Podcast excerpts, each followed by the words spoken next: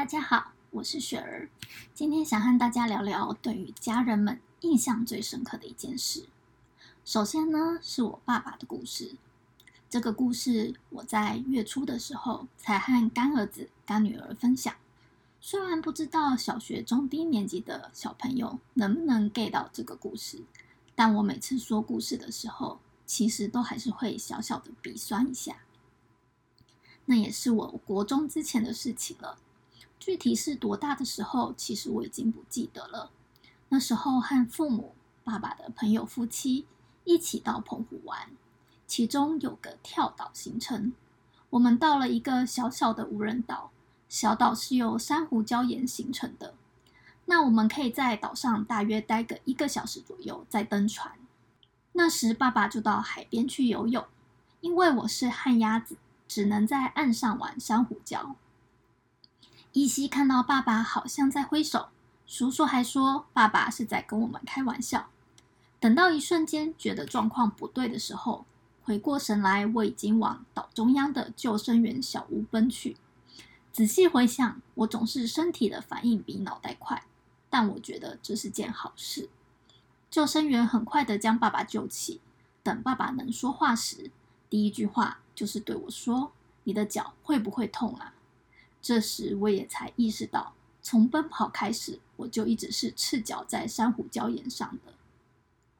这是我对爸爸的回忆中最难忘的一件事。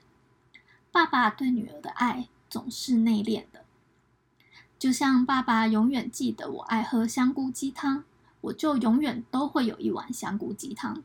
即使其实我也很想喝竹笋鸡汤，但爸爸会特地跟弟弟强调，香菇鸡汤是姐姐的。而妈妈的故事总是少不了争吵。感谢我妈妈没有因为我暴躁的脾气而对我不好。身为女儿，在妈妈面前，长越大，脾气只有越差，而没有更好。在妈妈面前，耐心什么是不存在的。或许是想撒娇的缘故吧，我小时候和妈妈是不亲近的，但大学开始住校后，我每天都要打电话和妈妈聊天撒娇，反而和妈妈的感情越来越好。到现在妈妈已经当阿嬷了，我也是几乎每天打电话回家视讯，和两个侄女玩，也和我的妈妈聊聊天。而妈妈让我最难忘的故事是，有一次他指责我说我懒惰，应该要学学弟弟会进厨房帮他。被骂的当时我很伤心，冷静下来后，我去跟妈妈说，其实你是偏心的，我天天进厨房帮忙，一天不帮忙你就觉得我懒惰，弟弟平时没帮忙，偶尔帮你一次，就被你说我应该要向他学习。然后妈妈想了想之后对我说，他发现我说的对，是他偏心了。虽然我从小就记得妈妈告诉我，人本来就是偏心的，所以心脏在左边，但这么理智的对话还是出乎了我的意料。没想到妈妈竟然反思了自己，向我承认她的错，也让我感受到她的歉意。或许也是从那一刻起，身为女儿的我就越来越没有边界了，总是在挑战妈妈的界限。有一次在公司，同事说一听我讲话就知道我是在和妈妈讲电话，因为超级没有礼貌，而且超凶的。对不起，我的妈妈，我改不掉，但我还是很爱你。最后一个故事献给在天上的外公。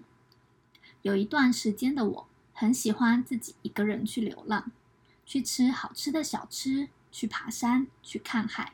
一个人去过九份金瓜石，也去十分车站放天灯，去基隆夜市吃小吃，甚至一个人到南澳的海边，更别说一个人到龙山寺吃蚵仔汤这种捷运就会到这么简单的事情了。然后我就在那个蚵仔汤的店面碰到了我的外公，也因此赚到了一顿免费的午餐。事后我们回外公外婆家时，也常常会绕去买蚵仔汤带回去，甚至到现在也会多带一碗放在外公的牌位面前和他分享。而我最难忘的是，就是有一次回去看外公外婆，外公跟我说那家蚵仔汤已经很久没有开了，但是在哪里还有哪里还有好喝的蚵仔汤，让我以后不会没地方吃美食。印象深刻的原因，那是我最后一次看到外公，而外公还记得和我分享美食，虽然我已经不记得外公分享的美食在哪里了，也幸好我和外公都喜欢的蚵仔汤已经恢复营业了。外公是我见过最努力的人了，在帮外公准备纸扎时，我一直和表弟塞隆，不要忘了外公超帅的挡车。我不懂车，但是在最后火化时，师傅说那车做得超传神的。我想舅舅和表弟们也是用尽了心思才有那台车的。身为大姐的我，和表弟妹、堂弟妹最不同的地方就是，我出生的时候绝对是奶奶、外公、外婆、姑姑、叔叔、阿姨、舅舅们的焦点，因为只有我一个宝贝，我受到的关心最多。因此我对于家中想要回馈的也是最多的，但也总觉得我能做的不多，也只能尽量不缺席家里的任何活动。这点我和弟弟都是一样的，我们都是被关爱长大的。我相信不是所有的故事都充满爱，也不是每个故事都有 happy ending。